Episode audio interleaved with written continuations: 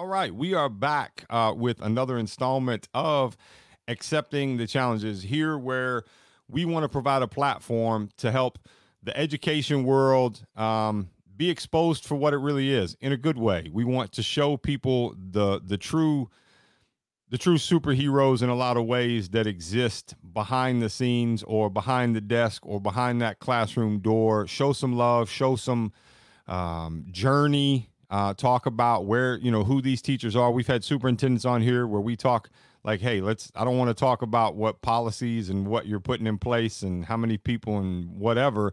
Let's talk about who you are so that the world actually sees how amazing people in the education world are. Um, today's guest um, is actually a little bit different than what we've had on uh, in previous episodes. Um, he's actually the first um, I would say full time speaker, consultant, if you will, that, that I've interviewed. We've interviewed other people who talk, um, and I did not, um, I did not ask you to how to pronounce your last name. Uh, so I'm gonna, I'm gonna, I'm gonna give it a go, and if I butcher it, I apologize, and you can correct me. But today's guest, uh, we have Carlos Malavi. Malave. Malave. Malave. All right. So, um, Carlos, welcome to the podcast. Thank you for having me, man. absolutely. So, if you will, share a little bit about what you currently do and, and what your role is in the education world. Okay. So, once again, thank you for having me. I appreciate um, what you're doing and, and, for the for the field and, and the world of education and educators um, in our space, and for speakers as well. Um, so, right now, I own and run my consulting company called Translating Success where it's uh, built off of restorative practices. Um, I built a curriculum called the Restorative uh, Power Curriculum, where it's aligned to ALA standards and and or TEKS out here in Texas, um, and basically how to implement restorative practices realistically within the classroom um, on a full-time basis throughout the year. The way I got into this, um, I have been in education for nine plus years and I've been a teacher in New York City all the way to Texas um, at top schools like Yes Prep and KIPP right now, and recently. Um, and within that time, I was teaching, like you, Shane. Um, I was a former basketball player in high school. Um, was recruited to play college basketball and everything. Didn't really know where to um, what I wanted to go into after sports. Uh, I was a big person. I was going to play pro. I played against a couple people that are pro now.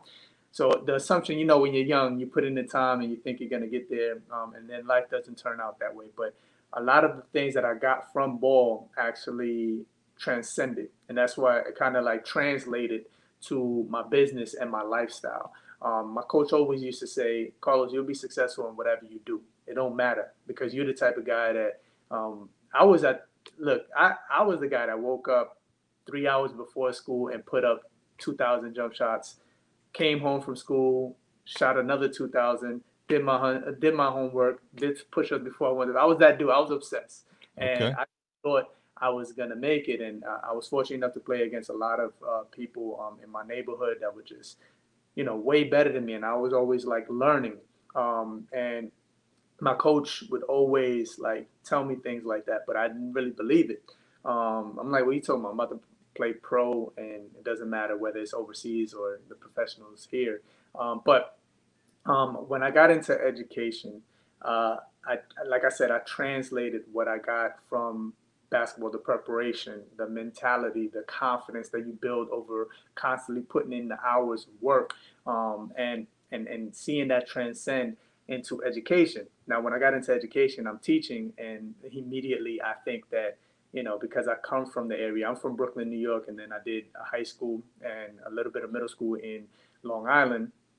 And I'm th- and I, I wasn't in the best areas, but I was fortunate, like like I was able to um, go back into the communities and thinking right away, oh, because I come from it, I could connect. That necessarily isn't true. Sure. sure work like that. So and, and kids can smell fake from a mile away. So you know when you go to school for education, this is what they don't teach you, or they don't talk to you like this. They, you're basically becoming an actor, right? They're teaching you to be an actor, right? You're, you're playing mm-hmm. a role. that you don't necessarily own yet because you just don't have a certain amount of experience and maturity flat out like you just you don't understand things until things happen to you or you have kids or like you're you you've been around the world for a while so sure naive i got into education and then i had to learn my way. And while i was in education um, i i was also speaking. The way i got into speaking i know this is all over the place but no you're fine you're fine. I, I when i when i left the basketball team i consciously made a decision. I always hated the idea of the job. Even my wife tells me to the day, like when we watch television shows, like they always portray the jock as this dumb, yeah. extra, like, uh, I don't, you know, can you help me with my classes? And I hated that growing up. Um, and I always wanted to like, you know, dismantle that idea of someone that plays sports isn't smart. And that's why my favorite basketball player is LeBron because on a whole nother level of intelligence on and off the court, right? So I, I led my life in that world, like trying to break that stigma or that stereotype. Um, so when I left the basketball team in college, I made a conscious decision to say, you know what, I'm not, if I'm not going to play basketball, I'm going to make sure everybody knows who I am and I'm going to do as much as possible. I became an RA. I became Caribbean Student Associate um, Vice President. I became Multicultural Life Intern. I became the, the speaker for the Multicultural Life Office. I spoke at my graduation. Like I did nice everything that I could, and I was involved in all the clubs and in, in uh, SUNY Cortland, upstate New York. It wasn't the most diverse place, but for me, I grew up in a black and brown community, mm-hmm. um, and then when I went to Cortland, it was just like the complete opposite, yeah. right? But I re- one, I realized my privilege right away. Like I, I'm acceptable. I can go into certain spaces and be seen a certain way or be listened to. Yeah. Um, and the people around me weren't necessarily having the same experiences. But I was recognizing that even when we went into stores, when we walked in the streets, I seen how people treated me compared to my friends, right?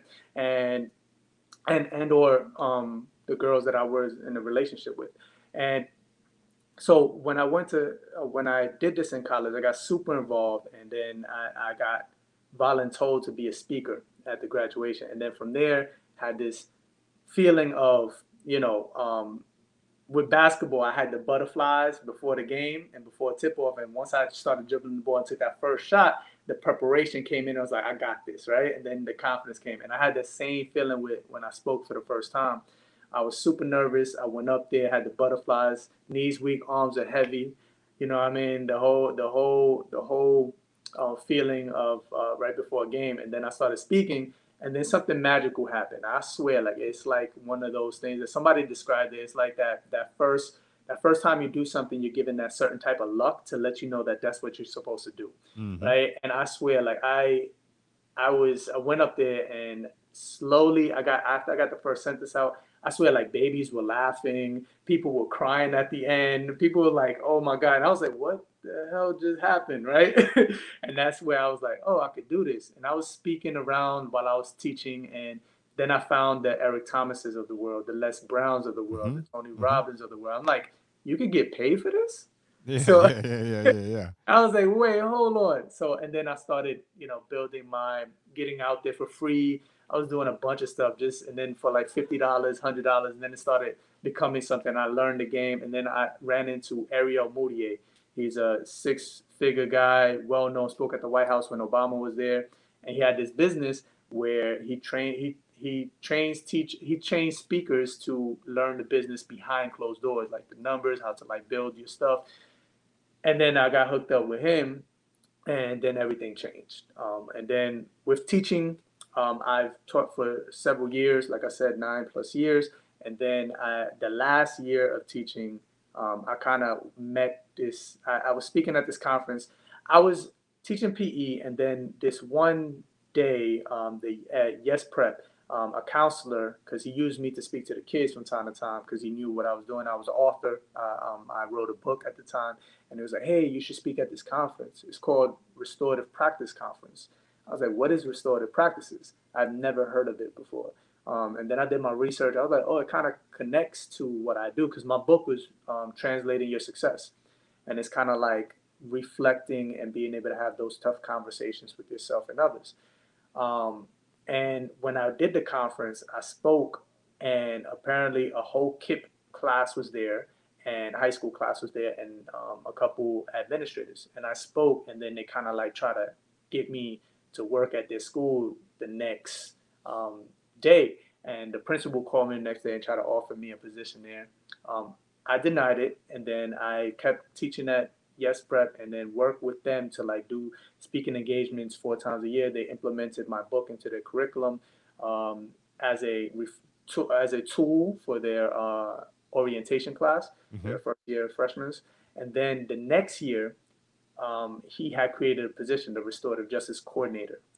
So it was like everything fell into place because I just kept working on my craft and then I found my lane. I was speaking motivation, but then I found this thing with restorative practices that kind of connected to what I do and talk about already. Mm-hmm. So um, at KIPP Houston High School, I was the first restorative justice coordinator where I work with teachers and students alike to change the culture and be able to change the discipline from punitive to restorative, where we're not kicking kids out of school and we're actually getting to the root cause of it.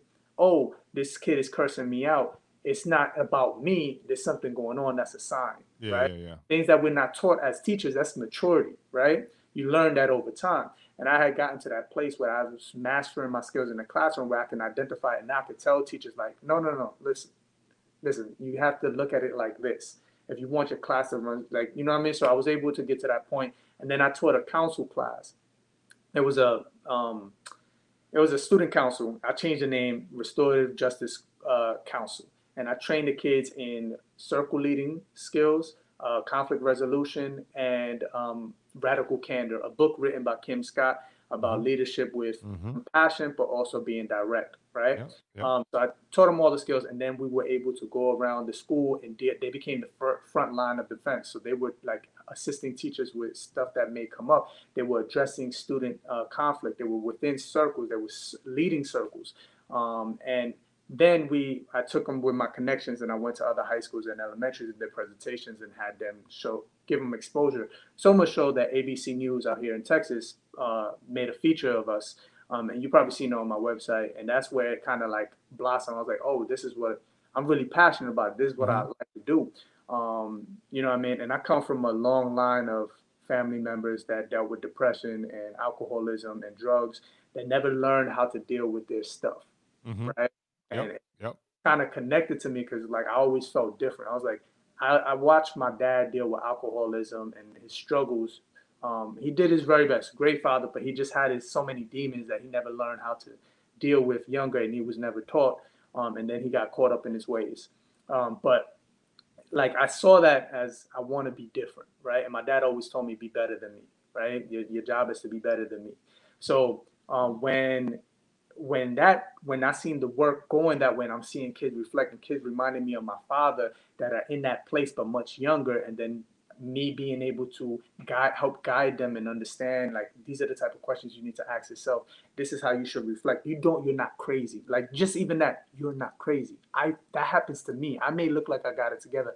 Those thoughts go through my head. Yeah we all uh yeah we all yeah. we all yeah we all have our we all have our own stuff and and, exactly. and things we're going through Exactly. And then in the school setting, there's not much time where teachers have the time to actually connect with a kid like that. And then there's not many teachers that have that experience of knowing how to connect yet, right? Yeah, so, I think yeah, I, Carlos, I, I, I think it's I think it's not necessarily the experience, but I think there I think most people also lack the emotional intelligence to be able to actually try to process it. Um, you know, you um, you, you and I have you know you, you you had you had some family issues and some different things. So so we probably maybe have experienced or seen or you know been around some of the same things. Yeah. Um you know you i tell people when you've been through trauma and especially as a kid you go through trauma as a kid as you get older you can almost you can almost see it on other people, right? You can yeah. all like you're like like you you can, you can see trauma and pain radiating off radiating off of someone else, whether it's an adult or another child, and it, and it makes a difference. It it, it, it to, to have that, you gotta. To, in order to help, you got to be able to recognize that, hey, you know, this kid's not just being a jerk just to be a jerk, right? No, nobody, no, nobody wakes up just to be a just to be a a hole in class. Yep as a defense mechanism and, and, and us being able to look at that. So the work kind of gave me the ability to see it that way even better. And it kind of made me a better teacher, better mentor, this better individual. So I started seeing the work change my life. And then um, this all happened before the, the Christmas break. We got on ABC News, and I just got the job. It's like a couple months in, so we're doing really good. I'm I'm getting this great experience, and then everything changed. Uh, on January 10th, 2019, my father committed suicide, and on a whole nother level, it, it came to like it came full circle for me, mm-hmm. right? Father reminded me of a student that I had um, in Sam, same mannerisms, temper, anger issues, but couldn't identify and wanted to like you could tell the person wanted to like learn, uh, wanted to understand, but just couldn't and didn't know how to, sure. right? Struggled. My father was like that, and he resorted to drugs and alcohol, and then you know he was going through a rough patch, which he's had several times in his life. But then, you know, it got too bad, and he ended up taking um, taking his life um, from that situation. And then, with that, it was it was traumatic for me. Like I had to go to the hospital and just seeing him in pieces. Yeah. Right? And and seeing the family and breaking and still trying to be strong for my family, and then, you know, it was just a lot. So everything when I came back to the job, you know I mean? Well, before the job came back, my wife was like, you know I mean? Uh, I'm worried about you because, you know, for a long time, you know, you have been chasing uh, to be better than your father, right? You've been comparing yourself. Your dad, your dad trained you to be that way, like be better than him. Like he drank, I never drank. Yeah. Like I never touched alcohol or anything like that. Like I never got drunk or anything like that. I was like, I did everything modeling after what he did. Like my dad was the example of what not to do. Yeah. I had that kind of like weird relationship of like we were very close, but like he always like you know I mean I do it so you don't have to kind of um, mm-hmm. behavior. And then my my wife was like you know I mean now that he's gone, who are you? I, I couldn't answer that freaking question, and I was like, I, I don't know. And then I started therapy. Um, yep. That kind of like doing that and then going back into the job, it just gave me a different look on outlook on life and, and like when I see kids struggling on like still I had I went through my own trauma and you know going through trauma we tend to forget about our own stuff like my wife tells me like my wife had like crazy upbringing and the way she came out of her situations. Like I always look at her like, yo, that's amazing. And then she's here, and then she thinks like I had everything like goody two shoe, and then she gets to learn my family and she sees what I went through and what yeah. I had out of, and how everybody around me is nothing like me. And she's like, then she looks at me and she's like, how the hell did you do it? And I yeah. never realized like I had so much that I was like not seeing as trauma or not seeing as like a thing, right? Um, but I was going through a lot of that kind of, and then going to therapy, and then like having to see like, oh snap, like it was so much. So, was- so when you um, uh, when you when you when you started therapy, um, yeah. before you started, did you have a did you have a stigma, uh, to it? Yeah. Uh, yep. Yep. And a lot, I think a, a lot of a lot of people, especially men, but a lot of people have uh, have that of I don't. And you mentioned something else earlier about you know you wanted to be strong for your family that, that that's another trap that we fall into um, of I, have got to you know I, I, go to therapy um, you know and i think i think more more people should uh, especially men. So I'm, I'm, a big advocate for any of my friends. I say you know when when you hit 40 i think you need to schedule in about seven eight sessions um, and and go because it's going to take you about three or four to finally get to a point to where you're comfortable enough to actually get into some stuff yeah. um, that you need to get into. But it it, it matters, and it, it, so so I want to ask you, um, what what I mean, what what was it? Was it the conversation with your wife that caused you to go and and, just, and to finally get therapy? Well, I had a weird relationship with therapy because my dad tried it and it didn't work for him you know, it didn't work. Yeah. And hear things like, you know, growing up in a black and brown community. And for me, I, I'm very light skinned, but um, I have a brother that's, you know, three, four shades darker than me. Yeah, yeah, yeah, yeah. The fact that just speak Spanish. So like I come from like a very um a rainbow type of family. So I I grew up in it. I just was lighter skinned. And like I said, I realized and recognized. Where where where where um what what what heritage is your mom and dad? Puerto Rican. Okay. Yeah. Yeah. So, um, so I came from uh, an environment that you know therapy isn't for people of color, right? Because and then if you look at the history, you know, yeah. there was things said that if you you know they were using information that was given into the therapist to yep. you you know what I mean? So like there was yep. a there's a, a, history behind it. If you really correct, look, correct. Um, but I came from that, and then I went. I had family members, in particular my father, having deep conversations with my father, where he would use me as the person to like let out everything. And I know a lot of stuff that maybe uh, I shouldn't know about my father, and we used to talk to, like that. And but he went to therapy, and he was like, "Yo, I don't get no answers." Like they don't tell me nothing. He just don't tell me nothing. And for years I kept hearing that. I was like, ah, maybe therapy isn't for me. I'll just use my the, my partners that I'm with, my, my my girlfriend and the close friends that I had, and yeah. I had mentors. And that's another thing. The reason I am the man I am today is because I seek mentors, right? Okay. Grown men that could offer things that my father couldn't offer, and then I built yep. who I am today. But um, with that, I had to. It all changed when I went to therapy. Like I was still with the stigma in my head and feeling like, ah, you know, on the fence. But I knew I had so much from my father passing now. Um, and it's even deeper because my dad called me right before he did it. A couple months before he, I was on the phone and I talked him out of doing it. You know what I mean? And then we were like working through things and, and he was getting the help. And so it was like a lot there, right? So sure. uh, I knew I had to try. And when I got there and I started talking, um, everything changed. And I was like, oh, they're not supposed to tell me anything. No, you, you, like, yeah, you, you have all the answers. Yeah, yeah, yeah, yeah and I'm like, but nobody breaks it down to you like that. For me, it just hit. Yeah. Me. Nobody had to explain it. It's like I put all of this on my wife and the people that are close to me that I actually do it because I'm usually the one people come to. But the people that I use, like my wife and my partners over the years, then that kind of doesn't help the relationship because she's holding everything. She's holding hers, and then she yeah, don't want. To. She's trying to carry her. your burdens too. Yeah, yeah, yeah. yeah. Trying to hold hers because she don't want to put more on me, and then that. You know and then I mean? You're, and then you're pissed because she can't do it or she gets tired. Yeah, yeah, yeah. And then yeah, it all hit while I'm talking. All of this is going in my head while I'm talking, and then it's like, oh, I'm paying this person to carry it, and then I can leave this room with a better understanding. Then I can like talk in a different way with my wife, where I'm not putting it on her. It's more of like a conversation when it comes up right? And then it's not, I don't become the burden. And I was like, oh, that's how. So when I explain this to people about therapy, it's like, it's not for them to give you answers. It's for you to le- let it out and then know that it's not coming out of this space. And then the more you talk about it, the more you identify it. Yeah, right? I can.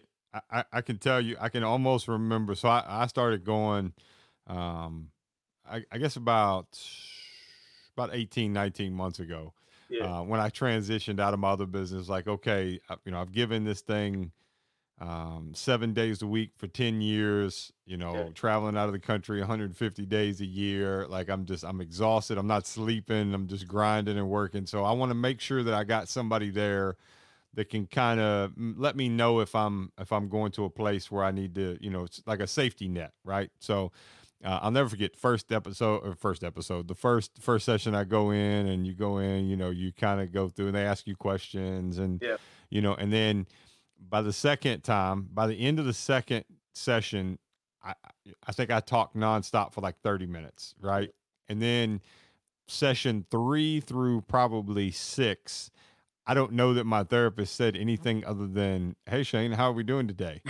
and then it was just like it was like this this yeah. this nonstop. And I remember, I remember after the like fifth or sixth session, I looked at the clock and I was like, every time like we're supposed to only have an hour and we go for like an hour and 45 minutes yep. two hours in here yep. and she doesn't say anything and like so finally i said i came in at like the seventh it has to be the seventh session for some reason that sticks out to me and i said so like I don't know if I'm doing this right, but you haven't hardly said anything. And, you know, I don't mean any disrespect, but I'm paying you to come in here. And she's like, just keep doing what you're doing. Like, this is, this is, yeah. I, and I, and, and at first I was like, I, I had that mindset. I was like, wait a second, like, why am I paying you to sit here and, you know, for me to talk? And then we finally got, so then I, then, then once you get out, like you, you take the pressure off the valve, if you will yeah. um, then it becomes one of those things to where then you start asking questions. Well, you know, I'm having this thought process and I'm going through this and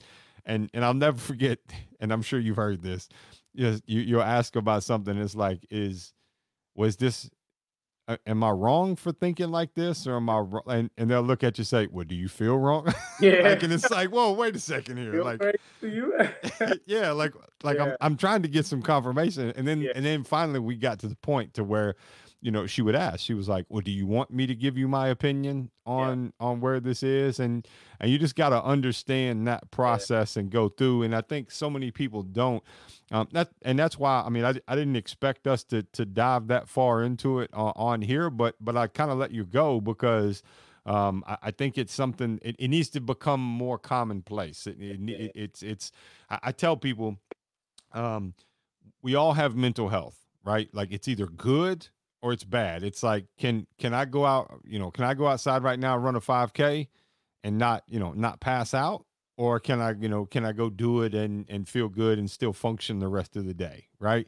So yeah. that's that that's really a lot of what it is. I actually today, yesterday we released our uh, most recent episode, and um, he, he was a colonel in the army, mm. and um, he's an author, and um, he he went through a scenario where um, he got out, was dealing with some PTSD, um, almost killed himself one night.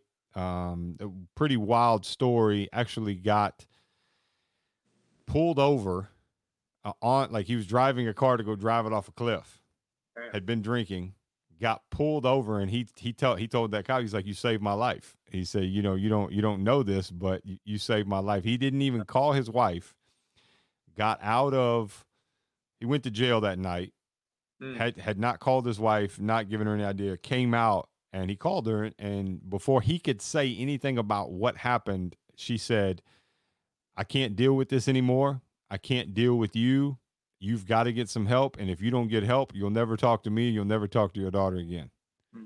and he was like okay i gotta i gotta i gotta do something about this yeah, and yeah. and and and my therapist so i think I, I, think you and I are probably a lot alike uh, in some ways, and I, w- I would be um, I'm I'm keen to uh, to keep a relationship with you after this sure. um, uh, to connect because not and I think you know this not a lot of people understand to this like not a lot of people have this level of emotional intelligence to be able to talk and communicate and dive into these things and that's not a disrespect to other people it's they're not there yet yeah, yeah, yeah, yeah, yeah, yeah. You know, yeah, and you and you got to get there. So I think more people need to get there. I think more people need to understand that. My my therapist calls it. She says I have a uh, um, I have a Batman complex. So I feel like I have to save everybody else, right? Mm. Like it, like you said, everybody comes to you with their problems.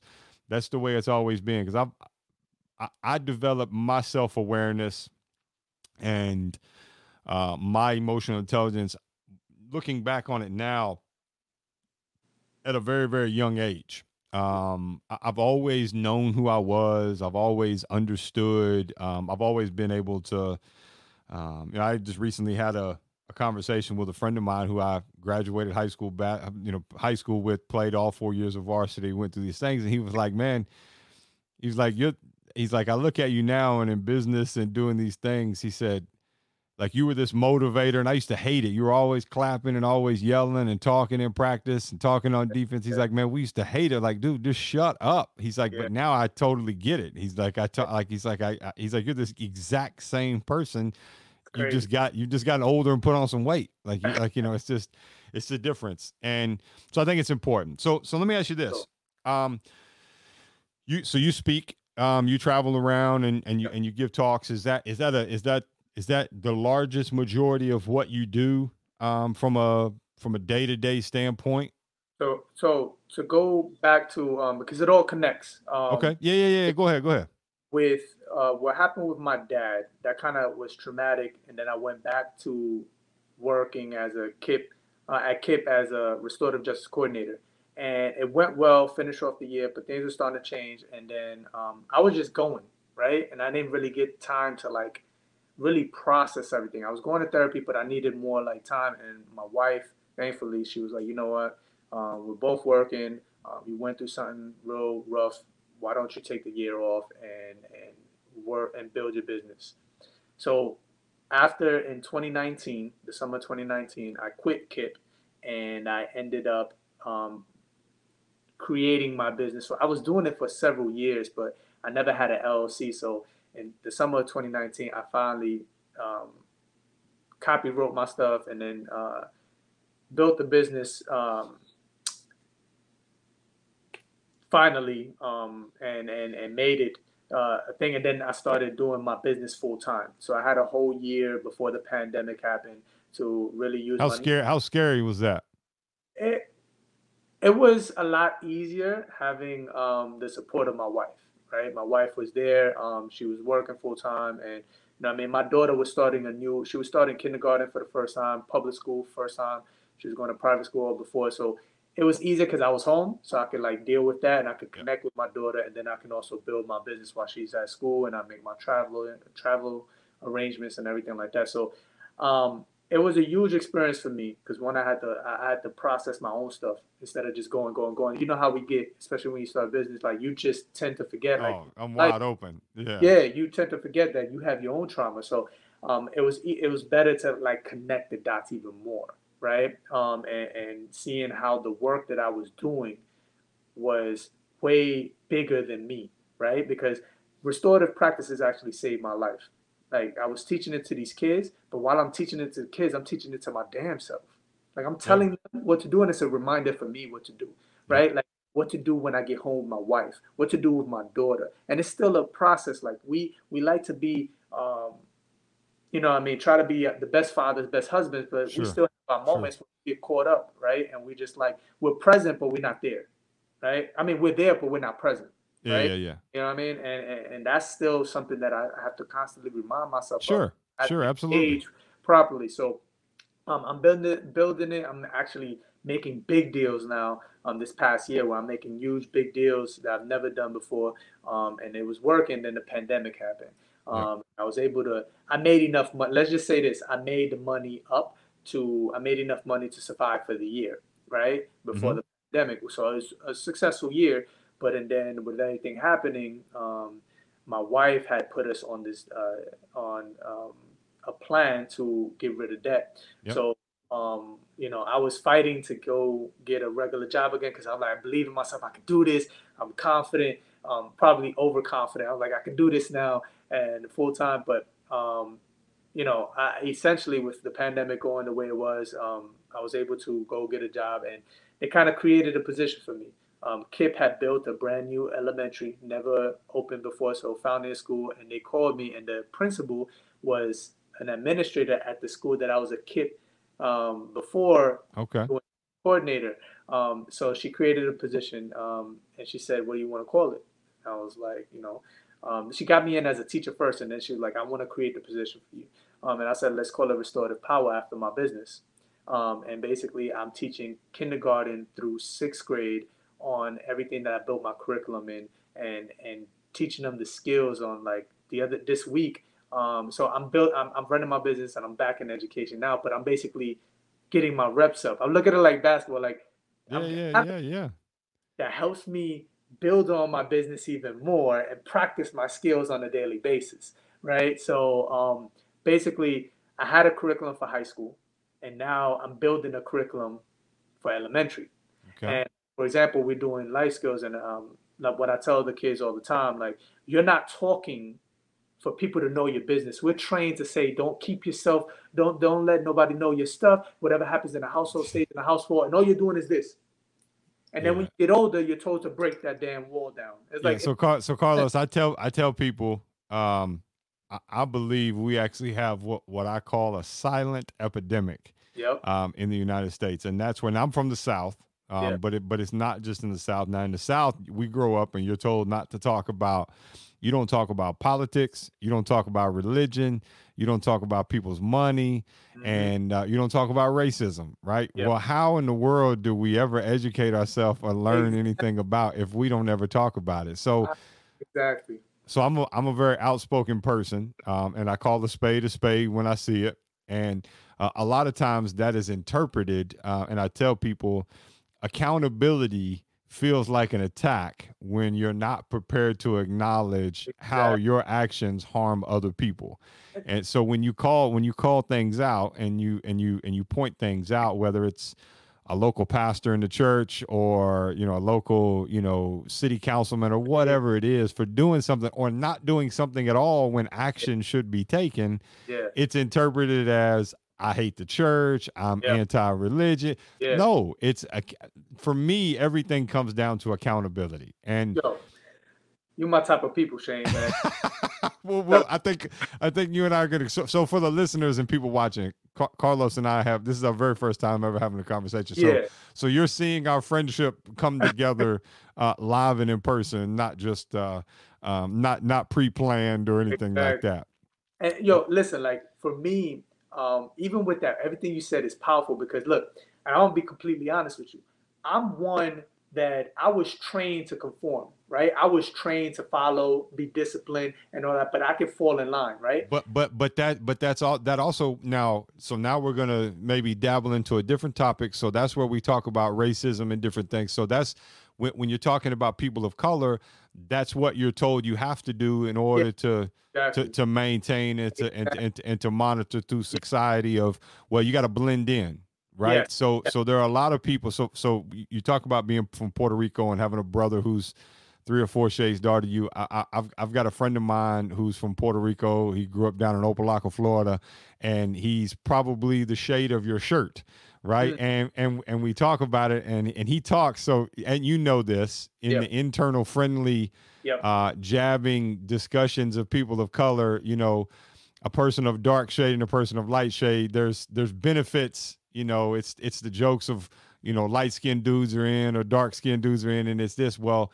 you sometimes, and I know you've dealt with this. You sometimes have been on the outskirts of even your world because because of you can shave your beard yeah. and all of a sudden now you blend in with you Listen. and I don't look that much different, right? Listen. So I, I went to a school um, predominantly white, and I noticed if I talk a certain way, I could stay in a room longer than other people. Like straight up, like I knew knew that, and it became a, a place, a, a training of me. Like you know what? This is why I came up in college. I'm, I worked on this idea of a universal appearance.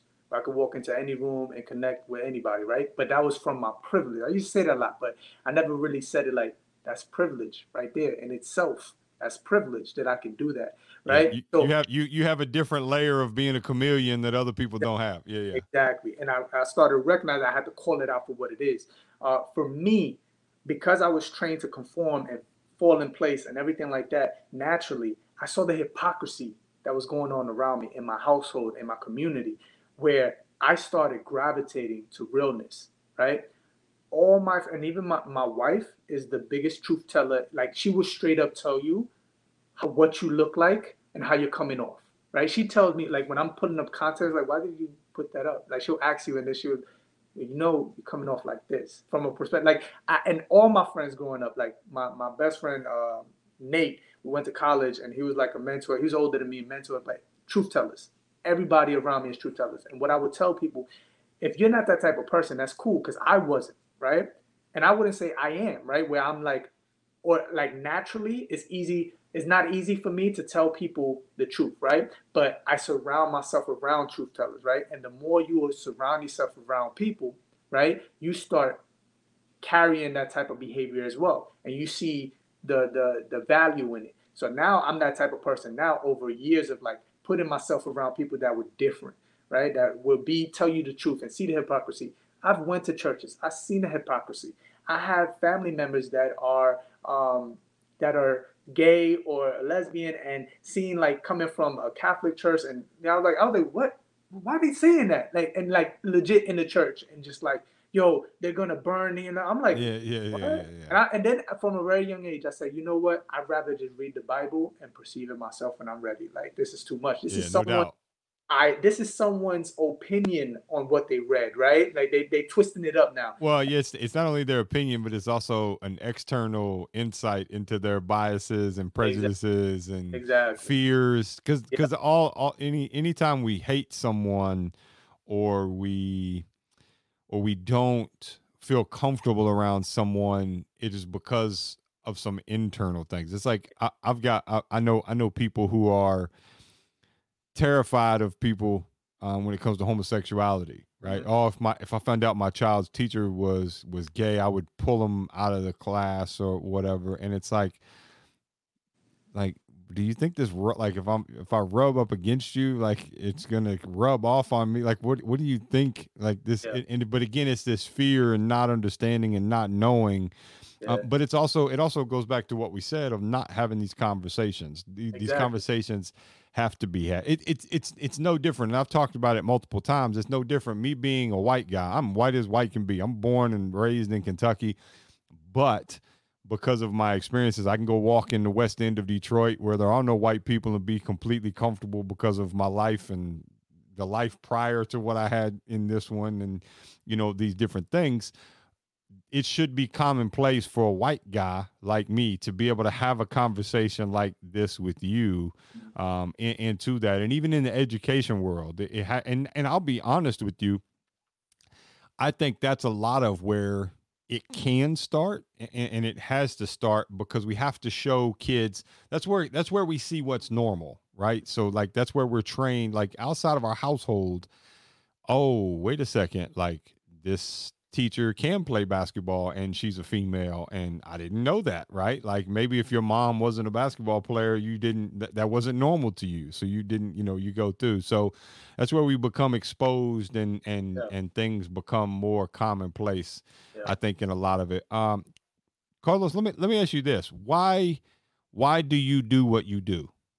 Oh, man, I think that's a great question, by the way, and I think that's a question that everybody needs to ask, and that's a question that I asked my my my fifth graders uh, yesterday. Actually, like why why well that was the topic of the class. Why do we do what we do? And the uh, the bigger topic was gossip.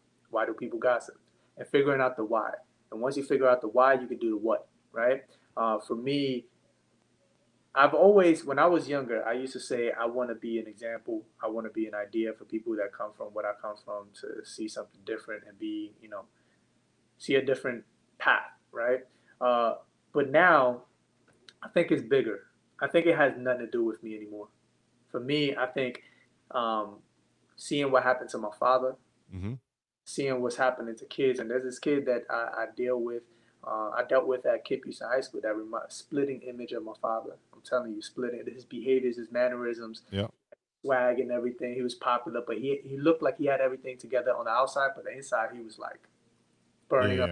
I stay in contact with him and all that, but I think it's it's a need, right? There's so much bull going on in this world. Like we have these kids focusing on history and other people's stuff and all this you know what i mean knowing all this information and knowing themselves less right so i i built the curriculum so that you know i play I, I was in the school system so i learned the tricks and how to get in the door and this and that and i was speaking and everybody you know i mean everybody wants restorative practices but they just want to paint over their problems right and not really fix it right? So i was like okay let me create something. 30 plus lesson plans unit plans like um, project projects, assessments. Like how do you make it measurable, right? With restorative practices, and even thinking like, why isn't this even done yet? Why hasn't even anyone done it? Um, to put it out there to bigger purpose, so that what happens to my father doesn't happen again to someone else. The, like the conversations that I'm having with the kids now in these classes um, are things that I think would have saved my father's life if he had gotten exposure to it sooner. And the main thing that happened with my father is that he felt that he was crazy and there was something wrong with him because he was having normal thoughts that everybody does and he didn't know how to like deal with them or talk about them or even have the skills to go talk about it right? Mm-hmm. his thing was like let me get drunk. Let me say how i truly feel. Let me mess things up right? And then i'll come back and when i'm sober i'm sorry that's not really me. Yeah, no, self-sabotaging yeah, yeah. Yeah and for me i always told i was like I hear the truth when you're drunk. Yeah. Like, don't say that's not how you feel. That's exactly how you feel. Now yes. let's have a conversation about it. And then he felt bashful. He felt like ashamed that he he stopped himself from continuing the conversation.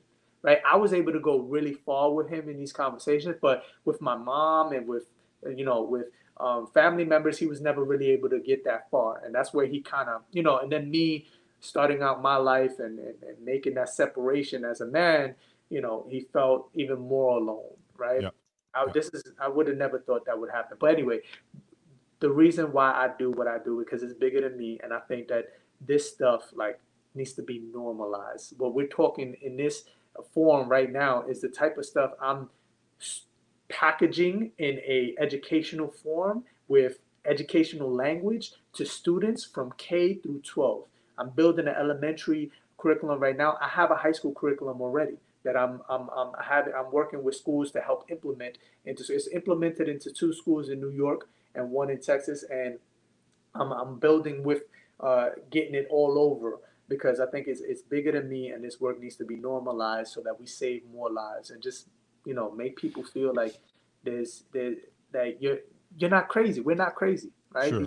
Happen right now. Yeah. What do we do? I, I, I tell people if if you don't have some stuff going on, I'm more con- I'm more concerned about people who say they don't have anything going on in their life and that they haven't been through anything. Th- those people make me uncomfortable because um because I'm I'm I'm very um I mean I've been through a lot. I've had friends. Uh, I've actually got a podcast, not with this. So I, I, do a couple different podcasts, and I've got one. Um, I'm actually gonna have three friends uh, come on, and all of them um, were.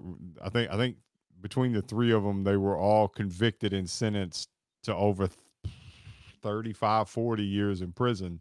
Mm. Um, and you know, it's it's going through, and it's like, why? and these guys they'll tell you like they look at me like a brother like i'm you know they they love me but i i always beat myself up. I wouldn't say beat myself up but one of the biggest questions i always have and i and i guess it's still why i go to therapy now is trying to figure out why why have i been able to figure it out? Like like like what is different? Because some of them had you know both parents in the home they had great you know they had good upbringings like but why you know why you know i'm i've had a gun pulled on me three times in my life right? Like but why why did i not go? Most of them finished higher than i did academically in high school like you know the, these different things. So i tell you what's probably and i didn't expect this and and this is how kind of a lot of these podcasts go is where um I think the biggest value out of what will come out of this episode is maybe for educators to hear two people who come from different backgrounds but similar stories um, and know that we were we were a high school kid at one day too so maybe it will help understand or spark a spark a mindset or a thought process. So so my next question to you is what is something that you wished or looking back, what is something that that an educator could have done that maybe didn't do that could have helped kickstart your healing process sooner than when it was? Was there anything you can think of? I think I've been very blessed with um, what happened. Um, I think, and this is the thing too. I think we don't talk about this enough sometimes we have the people there giving us the information and it's not the person we want it to be. Yeah, yeah, yeah, yeah. That person. And I think yeah. that's the bigger problem. I wanted for so long for it to be my father to tell me the information that my coach was telling me. And it wasn't until I think my father had that conversation with me and he and that's the best thing my father ever did. He allowed other men to enter my life to fill gaps that he couldn't fill. That's yes. and I look at it now how big that was because my man, my my father was a macho like grew up on the street like he tattoos all over and that's another thing. My dad my dad did time too. He went to Rikers Island. My first freshman year of college, I was dealing with you know I was walking around like happy and everything, and my dad's calling me from prison. Yeah. Right. And like my dad is also a product of the school to prison pipeline. To go back to the reason why I do what I do, sure. restorative practices is to end the school to prison pipeline. So let, me, so let me ask you this then. Let me ask you this, and this is a really deep question, um, and I by no means mean to offend you in any way no, no. by asking. Um, it almost sounds like, in having sit and listen to your journey and hearing listen to your story, it almost sounds like there's a version of you that is now trying to create a system because a lot of people like like I go back and I create a system to to to catch myself mm. years ago so that so that other people don't because because we go through it like i don't want my kids to like Yeah, i want my kids to be successful but i never want them to go through what i went through as a kid so like how do you do that double-edged sword Yeah. what i pick up from you and i may totally be wrong and maybe you've never thought about this but it sounds like you're actually trying to create a system that would catch your dad before your dad became who he was. Yeah. so so so then it come came through. Because you you you kind of you didn't have those same like system that you didn't have the same system like yes you've dealt with racism and different things throughout your life obviously. Um, but but the system didn't snag you like it snagged your dad and create this cycle and it almost feels like that's maybe what you're trying to go back and fix a little a little bit of that because it's weird. I'm in I'm I'm conflicted because my father coming from the street, being knowing the gang life, knowing um, you know, that world, right? I grew up in those communities and nobody would mess with me because my dad would protect me. correct Right? People knew who my father was. Yeah. So like I was able to see that world and then my mom is an educator. 30 plus years in education. So like okay he, he married a college educated woman and i got to see two worlds my dad's family was completely opposite to my mom's family my Yeah. mom all her kids came from a very poor environment all six kids went to college one of them went to oxford like I, I saw two different Yeah, you worlds saw you saw right? you saw the growth and you saw chaos Yeah, all, all, yeah, all- yeah. yeah so chaos trying to become something different right Yeah. so i know and that's why when you said do i wish somebody would have done something differently as an educator? I think i think life happens for a reason right? It's all about how we perceive it and what and what how we take it and reflect on. And we need to i think the biggest thing is we need to reflect more on what our situations are and what happened to us. Because usually the answers are in your path. It's whether you want to pick it up and run or you want to leave it there because it's not who you it's not how it was supposed to happen to you in your head. All that bull of like I wanted to be my father when it was my coach, and then my coach is my second father now. Like Coach Yeah. Powell, I Yeah. talk to him all. I tell him I love him. Like it, it- it's crazy, you know what I mean? And it's it's so caught up in this idea of the loyalty that you have to have. And that's the best thing my father did. Like he was able to break that bull because he was he he dealt with that bull with his family. He was trying to get away from his family and build something different. So anybody can do it but i think you have to be willing to let go a little bit. You know what i mean? Some people get caught up in like i need to make i need to keep certain people around me. Even family you have to like let go sometimes. Yeah, so so so I'm gonna I'm gonna I'm gonna share with you some personal stuff that I've not publicly talked about um, a whole lot. So so uh, so my dad my dad was a big part of uh, my life and and the and the violence and abuse that I um, that I went through. Mm. Um, and when I was when I was in I, I think I think my my oldest two I, I had two I had two kids by the time I was 23 Mm. um, and um, their mom and I got divorced. And I- said, I didn't grow up knowing either one of my grandfathers. Both of my grandfathers were alcoholics. I, I think I saw one on my mom. I think he saw him once on my mom's side. My grandfather on my dad's side was always. Um, uh, we would know he was in town because you could drive by the local bar that he would go to, and you see his car parked. But I never. I don't. I think I maybe like as a kid met him once, twice, and it was like in a parking lot saying hi. Like you know, wasn't anything like no emotional connection. yeah yeah And um, so I made this. Uh, I wish I still had the email, um, but I wrote an email and it said, "I, I can't forget what happened to me, and what you did, and the things that you said, but I can forgive you." So, so there, so there's another page to this story. So, so I went through and I did that because I felt like it was more important for me to let go of my stuff so my kids could. Because my dad changed and, and and he was not that same type of person. So then, fast forward, we have more of a brother relationship than we did a dad. Like I would call and check him, like if he wasn't like like no man, like this is not how we're gonna go, you know. And then um, so I speak out pretty publicly about about my stuff and I share my journey. Um, and up until about 10 months ago, 11 months ago, I never really, um, I just said, hey, here's what happened to me. Mhm. And um, I would never actually like place blame or like state where certain things came from. And uh, I got a phone call, and, and this is kind of relating to like you saying, you got to let family go and you got to break certain things. So um, I got a phone call. My dad's like, hey, you know, can you know, can we have a chat? Like Sunday night, I was watching football. I was like, yeah, sure. What's up? And he says, so something's been bothering me for a couple years, but I haven't said anything. And uh, now I think it's starting to to to affect you, and and make people look at you some way. And I want to bring it up.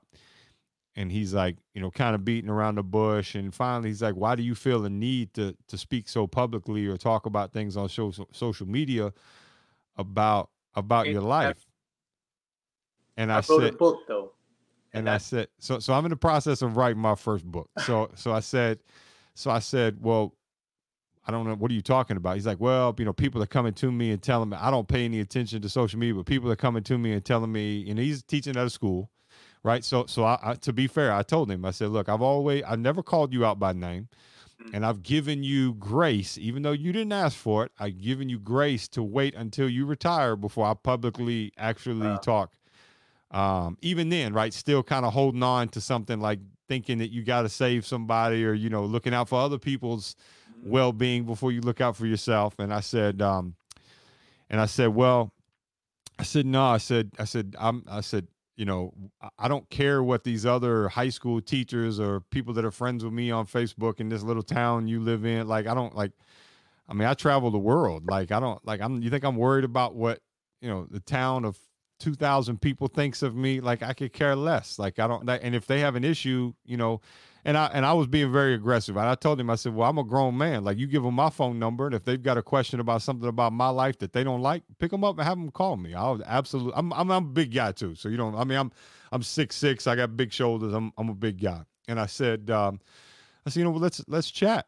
Let's but i know the answer. That's not going to happen right? So the conversation got a little bit es- you know escalated and i told him i said look i said i'm not like he said i can't believe you would do this to your family Mhm. and i said excuse me and he said he said i would never disrespect my mother or my father like this and i said i would never put my hands on my kids the way you did or say the things to my kids the way you did so don't you dare compare me because we're not the same. And because I don't spank, I don't do those things. That's just not how. That's just not how I get down. And uh, you know, when he said that, he said I would never disrespect my last name like that. I said, what am I holding on to? It means nothing. I don't know any of my family. There's no no one stepped up and said anything when everything was going on. Nobody intervened. Nobody nobody pulled me out of the house. Nobody like nobody did it. What am I? Who am I? Like what honor am I am I standing? If that's the honor I'm standing in, and screw that. Like I'm out. So so I get it. So so eventually the conversation got to the point of well, if you don't stop talking about these things, then we can no longer have a relationship. And I told him I was like, well, then that's a decision you got to make, and I'm out. And uh, you know, then that that's on you. You can have a relationship with my kids, but you'll never have another. You know, you'll never have another casual conversation with me. And you know, and I say even the fact that you didn't pick up the phone, like you didn't come see me and have this conversation face to face, that you did it safely from the other side of a phone. I'm good. So so I can relate and and Dude, know that more than you can believe. I had that same conversation, but Yeah. thank my father was able to put his pride aside eventually, and we were able to build off of that.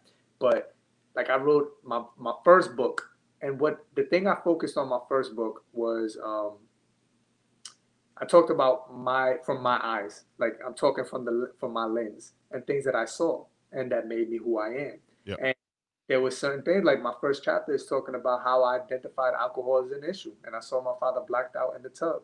And then the first, and then it's like a journal. So the first couple questions in the book are, what happened to you? Who do you need to talk to? What questions you need to ask? Because it was the process of like me asking the wrong questions, like, yo, what the hell? Why don't you just stop drinking? And then when I got older, like high school age, I matured very quickly, like seeing the, the bull. And I was like, yo, why do you drink? Because it became bigger. It was like, I want to know why so that I can figure out for me why I shouldn't drink. Right. And when I was able to ask the right questions, I seen the power in that. So that's how my book was formulated. And then there was one chapter where it was like um, how, something that happened with him and my mom. and he took real offense to that. And it was just like, and I didn't say exactly what it was, but you know what I mean. And that's why he was like similar to what you said, like you you you what your father said was like, why would you say that? I don't want people blah blah. I was like, why would you have exposed me to yeah, that? Why'd you do it? Yeah, don't. Yeah, Yeah, like the, the, moment. Yeah, the moment Like, you you did gotta- the act. Exactly. Yeah, you you lost you lost you lost any right to yeah. to, to have your name not tarnished by it. like you, you what you want me to hide that trauma that's my trauma and that's that's the Yeah. whole therapy what we saying you want me to hide my trauma for the rest Yeah. of my life because if i if i'm trained to not say it in a book or in with other family members or whatever i'm going to be trained not to say it to myself Absolutely. that's, that's going to build and that's what i tell my kids all the time you're not saying it like i say it that's our motto in the class um we're not saying our stuff for people to know our stuff better it's for us to know it better than anybody else because Sure. if you know it better than anybody else, there's power behind that. You're unstoppable. Nobody I, can. I, even, I even spoke I even spoke to a sibling and I was like, hey, I'm just gonna let you know, here's the conversation that was had. I'm no longer giving grace. So when you see these things come out and you see these things public and, and again, she already knew that these things had happened. And I said, look, I'm not and they were like, well, you know, maybe you shouldn't put those things on Facebook, you know, maybe write a blog. I was like, what does it matter? Like th- this is the it, this is the issue. Like I don't ever want my children to think that someone can hurt them, harm them, and they can't speak out and communicate Exact- about it. That's the biggest thing. And and and for me, it, it was all and I say it with a smile. So if you're watching this, I'm saying with a smile because I'm unbelievably at peace with my life. I have been for 20 years, right? Like I'm I'm I am I am so at peace with my life. I, I don't have a relationship with my mother or my father. Um and you know people say you know that it's that and when you come from the inner city or you come from a what I'll call it a a hip hop even influenced uh environment you know you all you know you you know never disrespect you know always your mother your father well yeah that sounds good when they're there and they're the a majority of the reason for your joy and your happiness but the moment that's flipped around like i'm not like I, I, you gave birth to me. That doesn't give you a a, a, a a carte blanche access to you know destroy me right? And um and my family they didn't get me. I look back on it now. I mean was i a jerk? Of course. Was i a headache at times? Of course i was right? But what kid isn't right? Like th- that's not it's not my job as a kid Exactly. to be the best like it's your job to figure out why i'm like this right? So then that environment i'm going through and, and and i think even kind of circling back to educators know that when that kid walks in and you know he tells you f you to your face yeah you can kick him out of class and that's your right and he that's the, what the rules say and that's what he you know that's what should happen.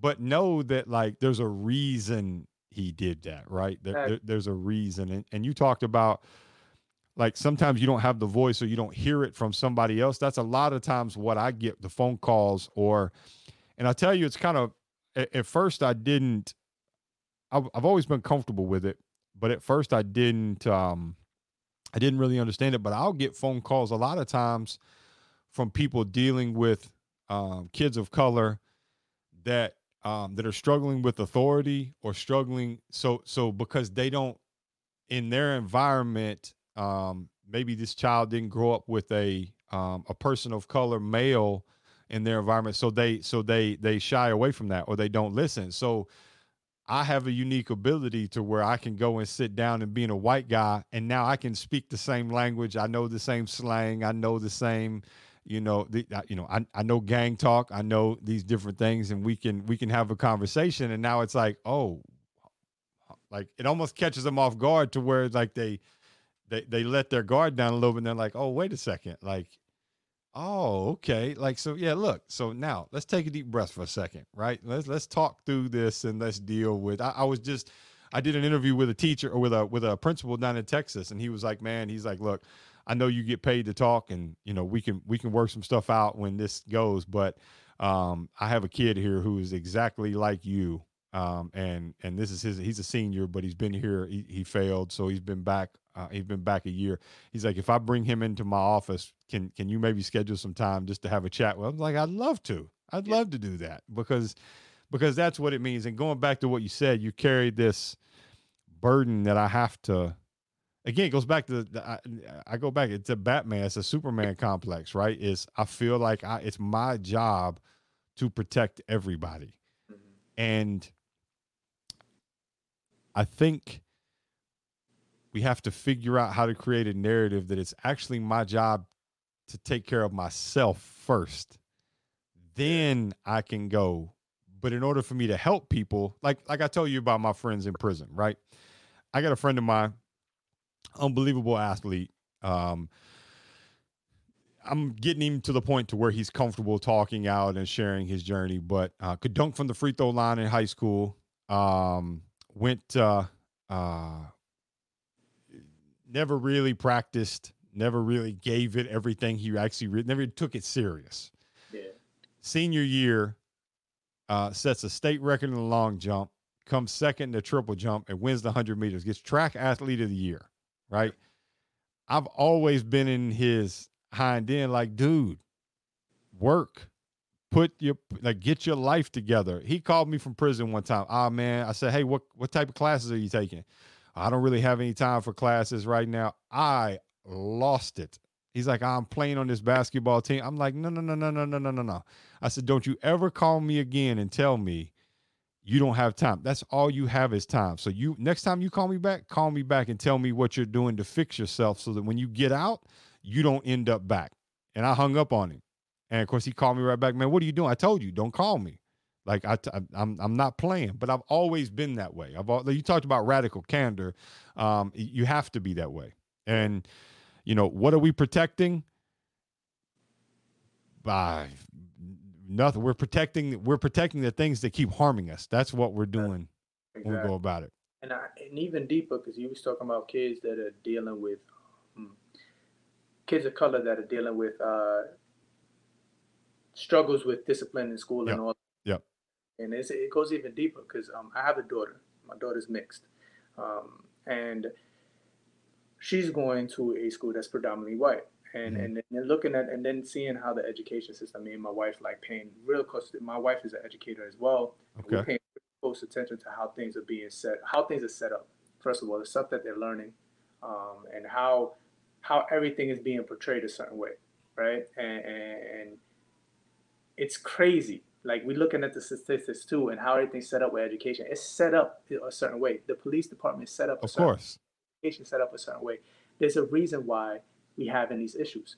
Look at kindergarten and first grade teachers. Most of them are white, Young, Women. young, inexperienced white women. white Absolutely. women that have the privilege that are married usually to someone that is an engineer or doctor or someone that can give them the opportunity to have a teaching job, right? Yeah. And afford it, right? Yeah. And usually they say, you know, kids that from color, black students that um, have experience with a black teacher or someone that looks like them um, from like third grade and up usually end up graduating, going to college more often, right? That does something. I'm seeing what it does. Like we're doing all the work at home, picking up like giving her the extra education of uh, like what is black excellence and, and what is um, Latino culture and everything like that Sure. and we we have to do that extra work but we see like the trends and everything that's going on like you know what i mean within these schools it's crazy like even being an educator like it's crazy to think they like you want to they it's set up to make you feel like you should come back to your community to help but yet if you're trying to come out of that community it doesn't fund you to come back No. it makes no sense there's no way That's another myth that we're told. exactly Yeah, don't forget where you came That- from. I don't want to forget where I came from, but I don't ever want to come back. Like, exactly. Like Yeah. there's no way as an educator, talking from an educational perspective, there's no way you could fund that lifestyle if you're trying if you're that elevated type mindset that you came from that situation and you're trying to come out of it. You get to a certain place that you're trying to live a certain lifestyle and continue to elevate your family, right?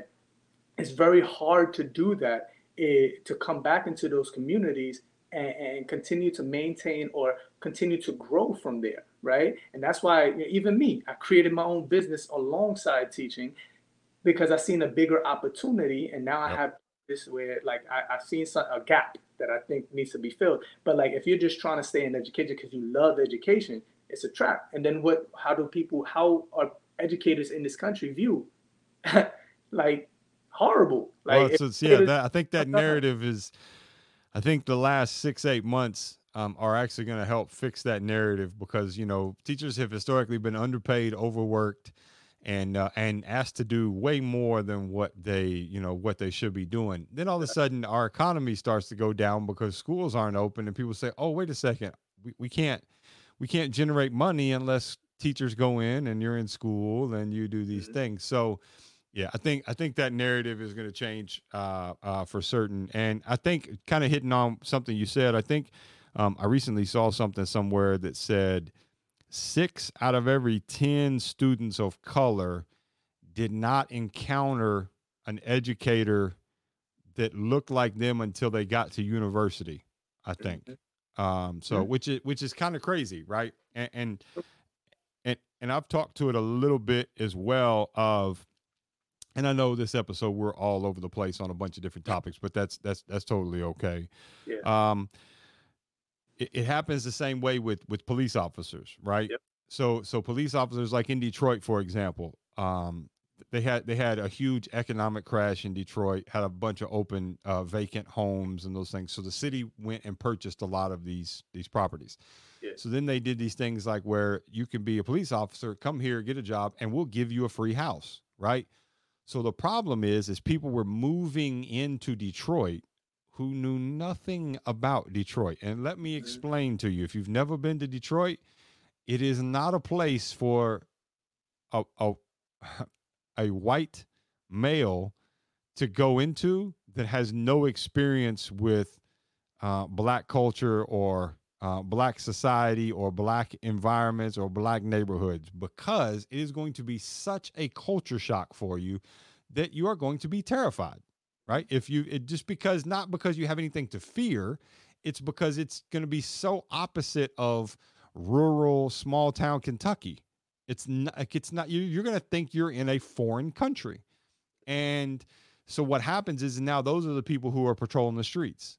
Those are the people who are interacting with the society and those things, of course there's going to be issues because you don't understand it. And it happens with teachers a lot too, right? Teachers go into these communities and historically they're white female teachers and they walk in and you know they they're hearing words that they never heard before and they're hearing language and slang terms that they don't understand and all these different things and and it and we've got to figure out how to there a, definitely has to be more cultural diversity training that happens. Even deeper than that, I think it goes into like what you said earlier. The main thing we need to talk. We don't talk. We don't. I went to yeah, a, yeah, I went to a whole educational program, took all these tests, got certified, and ain't nobody tell me what I really needed to know. Like, ain't nobody tell me the real. Like, how do you connect with kids? How do you deal with certain situations that may arise? Like, nobody told me none of that. That was learned on the go, and then my personal experience and maturity along the way has caused me to get to the level that I'm at now.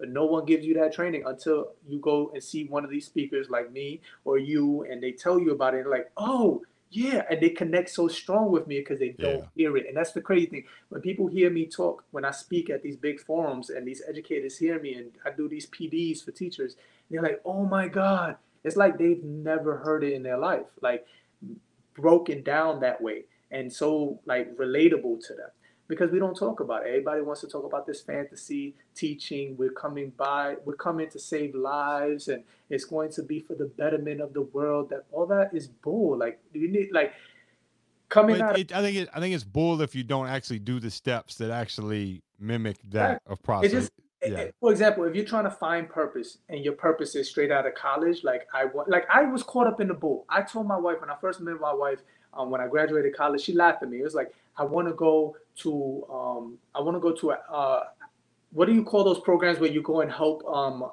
third world countries? Yeah, yeah. You want to go to Africa? You yeah, want to go yeah, to yeah, yeah, yeah, yeah, yeah, yeah. Back and speak about it. You know how privileged and how like dumb that sounded coming out of yes, my mouth. No, yeah, yeah. You know yeah. what I mean? And I'm like, and my wife, yeah. she learned me, she was like, "You had all this you went through as a kid, and yep. you're talking going to a different country to have something to talk about." Like, you know what I mean? Like that's the yeah, type yeah, of stuff yeah, we're caught. In. I was caught in up in that, too. That that would that would be the same thing as a white person growing up and saying, "I really want to go to the ghetto in the Bronx and I want to go, like you would be like, you race. What are you talking about? Yeah, like, what- like- yeah, yeah, yeah, yeah. It's the same thing. like, yeah, yeah. Who, you have the audacity. Who do you think you are? to- yeah, yeah, you yeah, have yeah, the yeah, yeah. audacity to think you could come Yeah. in and help you, and that's that's what messes up teachers most, and that's Yeah, where. I to be struck. Like I went in there thinking that too. Oh, I come from this community. I'm gonna come and help these kids out because I could connect. That's bull. Like it's not until you un- identify who you really are, what you really about, and you stand in your truth, that you can actually be a good teacher. You know what I mean? A good mentor. a good- Absolutely. you know? a- a- a- And we just need to talk more about just everything. We don't talk. We're trained Yep. not to talk in this country. It's all I this. agree. And if you look, and me and my wife, my wife is uh, not from this country, right? And she, Where, she where's she from? If you don't mind me asking. Trinidad and Tobago, Yeah, yeah, and um, she we watch. She watches a lot of shows like home improvement shows and like where people travel the world and try to find houses and all that.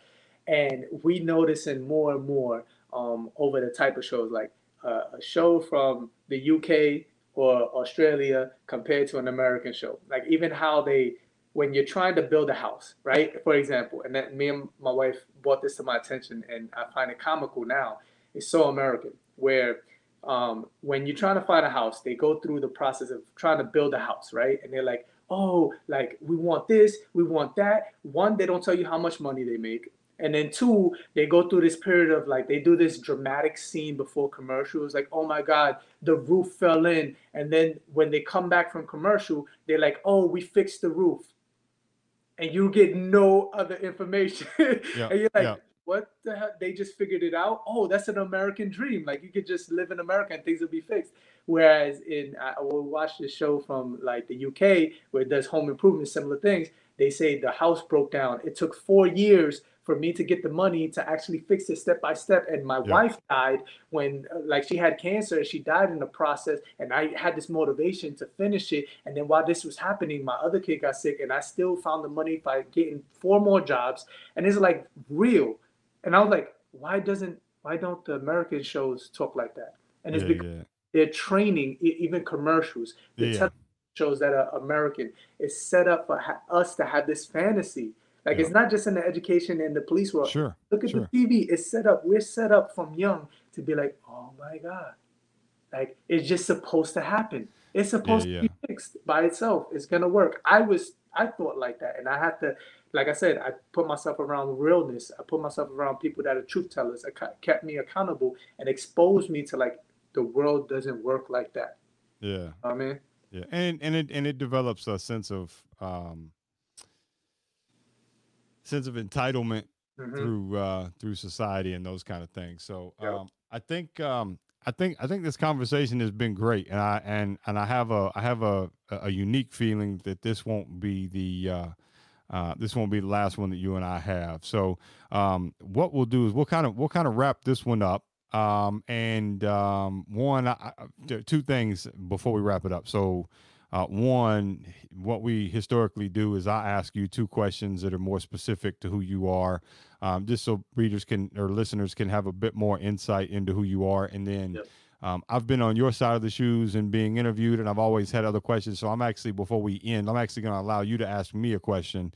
Um, but but before we get there, um, it, it, this this has been this has been really really good. This has been really really good, and um, I appreciate your uh, transparency and authentic authenticity. Um, it's it, two things that I, um, you know, I, I thrive on, and they're they're a part of my own personal internal religion, if you will, of how I operate and, and how I move. So, um, one, man to man, I want to I want to thank you and and say I appreciate you being as honest and forthcoming about your story, uh, because there are things that that other people, not just men, but other people out there can learn from um, about that. And it, I think you do it for a lot of the same reasons that I do it. In in that it's actually freeing in a lot of ways. There, it's you know it, it's helpful to me, but it's even more helpful for other people to learn. So um, before we dive into those questions, if you want to share a little bit, um, share a little bit about um, your website, your business, um, so where people can kind of find you on the socials, and then we'll Yeah. get to those questions. So, um, I said a bunch of different things and we talked and ditto. Like I, I, think it's it's very refreshing to always talk to someone that has gotten to the same point of understanding, like just life experience. So uh, uh thank you for having me here and just thank you for building this relationship moving forward because I, I love this this this this bond we're building now. Um, like I said, my business is called Translating Success LLC. Um, everything is under CJ Motivation. My name is Carlos J. Malave. It's um, cjmotivation.com where you can find all my work, my curriculum.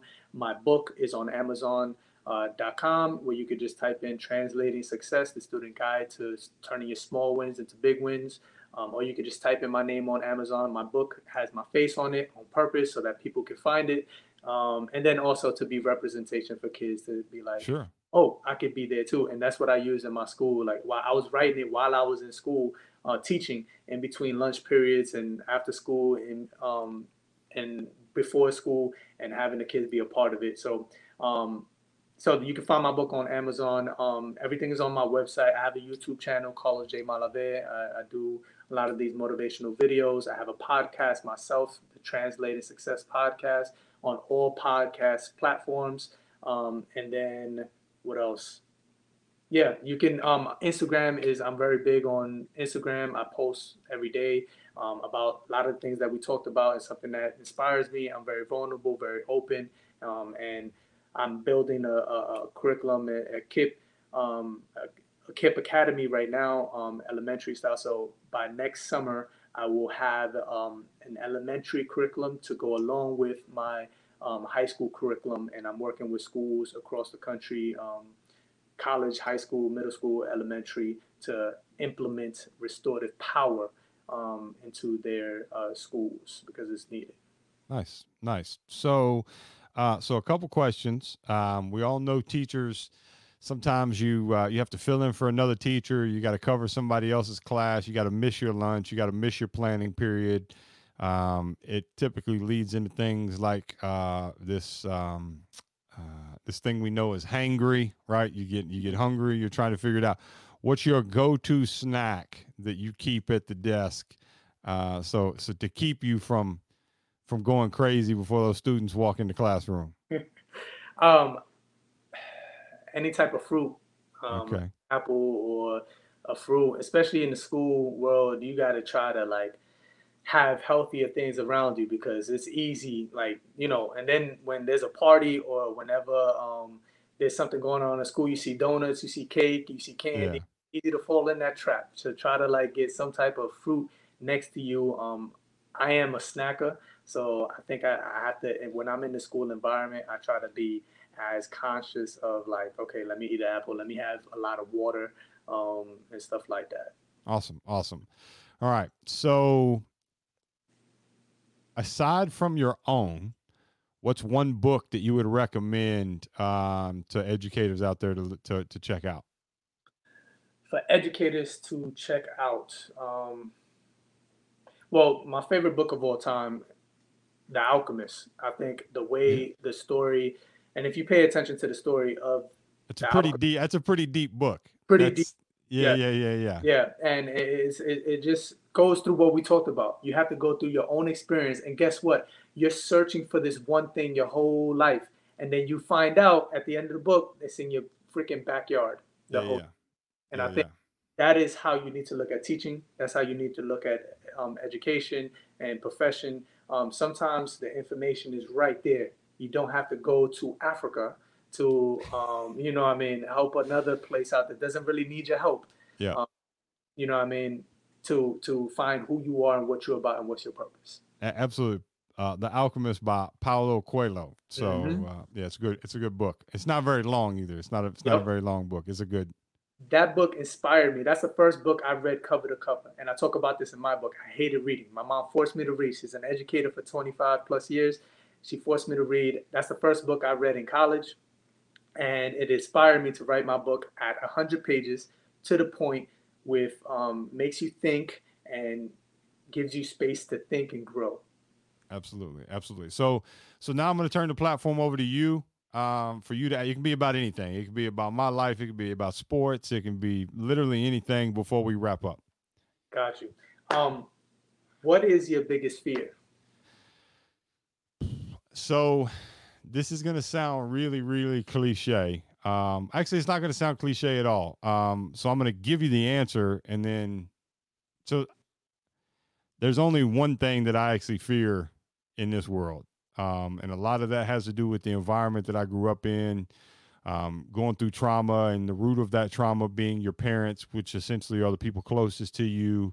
Um, I've dealt with loss. I've dealt with things. Um, I'm kind of a weird sick individual where I kind of look for the failure, I look for the loss. So I, the, the only thing I actually fear are birds. Birds, wild birds. I have no idea. So I'm going to give you, I can give you some a little bit of context. So um, it's not because of the movie, but there's a movie. Alfred Hitchcock did a movie called Birds. Okay. Um, and it's a crazy, like these literally these crows everywhere, right? Okay. So I, I, don't. I've been like I tell you. I've I've had a gun pulled on me three times in my life. I can walk in neighborhoods where I'm not supposed to go. I'm. I, I've never been uncomfortable. I've never been. I think some of that is ADHD. So where most people get scared, the dopamine hits for me, and I feel yeah. normal. So it's kind of like, hey, I'm good. Yeah, like let's get down. Let's let's go where we're going. Right. So, um, so so I spend a lot of time in Australia and they have and for those of you that are listening and you're not from australia you've never been um, i challenge you to youtube search magpies. So magpies are like a giant crow but they have like white spots on them yeah. And during their breeding season they are very protective of their territory. Mm. so they will swoop down and they will pop you on the head right so I'm walking in in Melbourne, um, in Melbourne, Australia, uh, at Albert Park, beautiful park. It's a big lake right in the middle of right in the middle of the city. Yeah. And I'm walking through, and I'll never forget when this happened to me. All of a sudden, I see this shadow. I can see it on the ground. The shadow getting close, and I kind of duck down. When I do, pop me square on the head. Right. Jeez. Then about um about two or three trips later, uh, I was at a school, John Paul College, uh, super super nice high school or the K through twelve, uh, private school, and um, they're walking around. They're showing me the grounds, and I'm walking around, and um, all these students had just had just changed classes, so they're all like you can see them all in the windows. They're all in uniforms. It's a great school, and the lady giving us a tour I had one of my guys that worked for me, and we're walking across this lawn. I don't know how to replicate the sound that this bird made, but this bird, it's called a um it's a plover. A plover is and it's got like this weird like like where its wings, like you know how like your wings like they go out and they go like this. Well, like right yeah. here, on what I would say the elbow is like this nodule. It's almost like a spike. Yeah. And like um like they'll like kamikaze you. Like yeah. they're like and when I say wingspan, I'm six six. So like yeah, like yeah, this big wingspan. All of a sudden, there's three of them. Full wingspan just going everywhere. She's like, run, run, run. And I'm like, what you mean? What what do you mean run? Like what like what is this? Man, I'm I'm swinging stuff. I'm going. So what happened is is we didn't see like they had this place staked off on the lawn to where they lay their eggs on the ground. Oh. So if you get close to where they are, they will come and try like I've I, I, somewhere these kids this was probably five years ago somewhere these kids have this on their cell phone footage a video because they were all standing in the window just laughing here this big American is swinging and ducking and trying to go through, and these birds, and I mean big birds, like big birds, like I was terrified. So I already had a fear of birds. And then now when and then I go to Australia and I get attacked. Um, I get attacked by two birds. Uh, so yeah. So as far as fear, I don't, I don't really have any. Um, I don't fear of losing people. I wake up every day and think, you know, what's the worst thing that could possibly happen? And that's something awful and horrendous happening to my family. Um, but I still have to wake up the next day and I have to be the best me I can be and I have to continue moving forward. And and if I'm still breathing, I got to figure out how to live life to the best that I can. And that sounds a little bit morbid, I guess, but um, you know, I, I just don't get hung up on the on the what ifs or like like what's going to happen. Like my wife and I are two. My wife grew up in the um the Brady Bunch, like that's what they call them, right? Like she grew up on the Brady Bunch and like you know had the the pool in the backyard and on the cul-de-sac, and mom and dad had good jobs, and they went to church two days a week, you know, all these different things. Yeah. Me, I'm the complete opposite, and it's like, hey, like she's she's stressed out about something, and I'm like, eh, eh, wait, my wife, wait, my wife is like that, and she we I used to hate talking about death but like she she had she forced it. She like we need to know how we're gonna react. Like what do you need? Like what do you want happening? How do you want your funeral to be? Like like yeah. we had conversations. Now they're normalized. Like I said, I had to break a lot of stuff in me. So like she was yeah. like he talks like you, and it's like it became normalized, and it makes more sense. It makes sense because yeah. life will continue. Like what are you gonna do? Well, it goes back to culture, right? Like some cultures um, you know, there are different ethnicities and different cultures that they don't talk about death because they feel like yeah. if you talk about it, you're speaking into existence or you, you know, yeah, these different things. So, uh, well, Carlos, listen, man, um, this has been a thrill to have you on. Um, I think there's a lot more that'll come out of this other than because um, I I even want to pick your brain on a couple things. Um, you know that, that you've done and you've achieved, and and and I want you to know that if you need anything my way or just a casual conversation, you're more. I'll, I'll send you my details and my cell phone number and stuff, so you've got it. Um, more importantly, I appreciate you doing what you do, whether it's going around and speaking and, and educating teachers and educating young people, um, or now your work back in the classroom of, of, educating and and really doing what we talk about here, and that's that's embodying um, you know, waking up every day and accepting the challenge because you can you can encounter a young person walking up to you and tell you about the greatest time of their life over the weekend, or they yeah. can be telling you about the most horrendous, um, awful thing that you can imagine ever happening to a child, and and you have to be able to deal with it. You have to be able to show support, and you do it. And and I always say the educators they bend, they don't break, and um, you know I appreciate appreciate you for for you being a, a servant leader in a lot of ways and going out and and sacrificing your family time and sacrificing your you know who you are um and and and your opportunities to go out and to help you know change the world in a positive way make an impact uh, and influence people. So so i appreciate and i'm really uh, really glad we had you on and thanks for being here Amen, man. It's been a pleasure. We'll, we'll keep in contact. And it's kind of perfect timing because I was just about to tell you, I got like 2% on my tablet before it dies. Oh, so perfect. Like perfect timing. Um, I appreciate you. Thank you. Um, definitely send me your contacts and we'll keep in contact for sure. Absolutely. Thank you. All right, man. Cheers. Later.